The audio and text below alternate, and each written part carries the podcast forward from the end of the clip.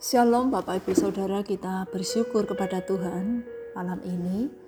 Rabu kita berjumpa kembali di renungan malam. Sebelum beristirahat marilah kita meluangkan waktu sejenak untuk merenungkan firman Tuhan agar kita makin mengenal Tuhan dengan benar dan kita pun juga dimampukan untuk menjalani hidup seperti yang Tuhan kehendaki sesuai dengan kebenaran firman Tuhan. Sebelumnya, mari kita berdoa. Kami bersyukur ya Tuhan, sepanjang hari ini Tuhan sudah menolong kami dalam menjalani kehidupan di hari ini. Banyak pengalaman yang Tuhan izinkan kami alami, biarlah kami menyadari bahwa itu merupakan salah satu sarana yang Tuhan pakai untuk membentuk kami menjadi anak-anak Tuhan yang terus bersandar bergantung sepenuhnya kepada Tuhan. Saat ini kami akan membaca dan merenungkan firman Tuhan. Berikanlah kami kerendahan hati untuk bisa menerimanya, mengerti seperti yang Tuhan mau kami mengerti dan mengaplikasikannya seperti yang Tuhan mau untuk kami aplikasikan dalam hidup kami. Dalam nama Tuhan Yesus kami berdoa. Amin. Mari kita memperhatikan dari kitab Yunus pasal 1 ayat 8 sampai 12. Demikian bunyi firman Tuhan.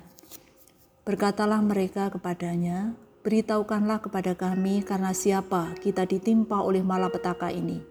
Apa pekerjaanmu dan dari mana engkau datang? Apa negerimu dan dari bangsa manakah engkau? Sautnya kepada mereka, aku seorang Ibrani, aku takut akan Tuhan, Allah yang empunya langit yang telah menjadikan lautan dan daratan. Orang-orang itu menjadi sangat takut lalu berkata kepadanya, "Apa yang telah kau perbuat?" Sebab orang-orang itu mengetahui bahwa ia melarikan diri jauh dari hadapan Tuhan. Hal itu telah diberitahukannya kepada mereka. Bertanyalah mereka, akan kami apakan engkau supaya laut menjadi reda dan tidak menyerang kami lagi, sebab laut semakin bergelora.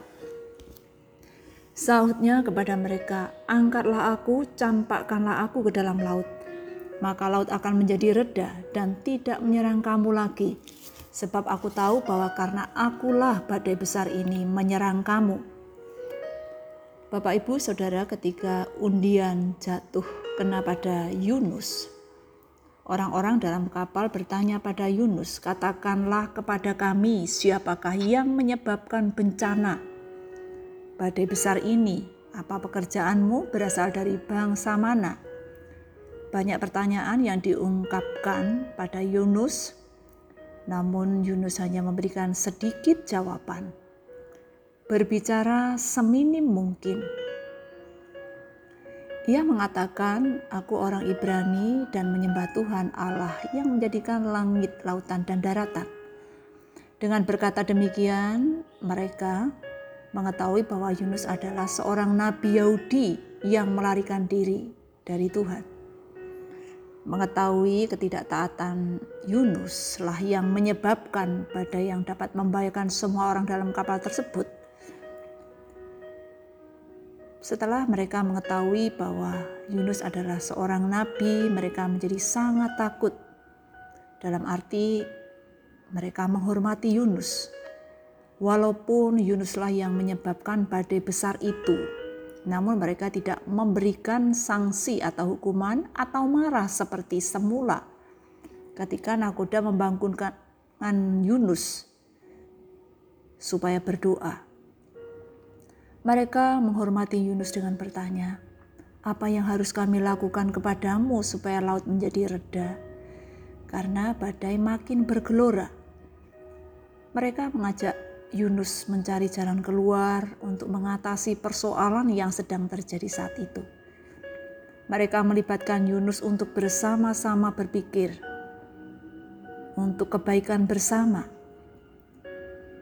Yunus sudah mengetahui bahwa dialah yang salah karena ia menolak melaksanakan perintah Tuhan. Dia menyadari dialah yang menyebabkan badai besar itu. Yunus menyadari kesalahannya. Ia mengakuinya bahkan mau menerima risiko akibat kesalahannya itu. Demi keselamatan sesama ia mengatakan, Angkatlah aku, campakkanlah atau buanglah aku ke laut, maka laut pun akan menjadi reda. Laut menjadi teduh dan tidak menyerangmu kembali. Sebab aku tahu bahwa karena akulah badai besar ini menyerang kamu. Karena kesalahanku lah hal ini terjadi. Yunus tidak malu mengakui kesalahannya. Yunus dengan rendah hati mengakui kesalahannya, bahkan ia pun siap menerima risiko akibat kesalahannya. Dalam kehidupan sehari-hari, kita tidak lepas dari kesalahan. Yang perlu kita renungkan adalah apakah kita mau menyadari ketika melakukan kesalahan dengan rendah hati mau mengakuinya dapat menerima akibat dari kesalahannya bukan hanya menghormati sesama karena kelebihannya menghargai sesama ketika benar namun tetap menghormati, menghargai, menerima kekurangannya ketika bersalah. Orang-orang di kapal menghormati Yunus ketika mereka mengetahui bahwa Yunuslah yang bersalah. Sungguh pelajaran yang mengingatkan kita semuanya bahwa dalam hidup ini tidak ada orang yang sempurna tidak ada orang yang selalu benar, juga tidak ada orang yang selalu salah. Marilah kita menerima sesama kita dengan menyadari bahwa Tuhan Yesus juga sudah menerima kita apa adanya. Mengasihi bahkan menyelamatkan kita anak-anaknya. Mari kita berdoa. Kami bersyukur ya Tuhan diingatkan oleh firman Tuhan bahwa dalam kehidupan kami, kami pun juga tidak lepas dari yang namanya pelanggaran, dari kesalahan. Tuhan, ajarkanlah kami, ingatkanlah kami untuk menerima diri kami apa adanya, juga menerima sesama kami dengan segala kekurangan dan kelebihannya. Belajar untuk menghormati, menghargai sesama. Belajar untuk mengerti sesama kami. Belajar untuk memahami, bukan hanya mau dimengerti dan mau dipahami.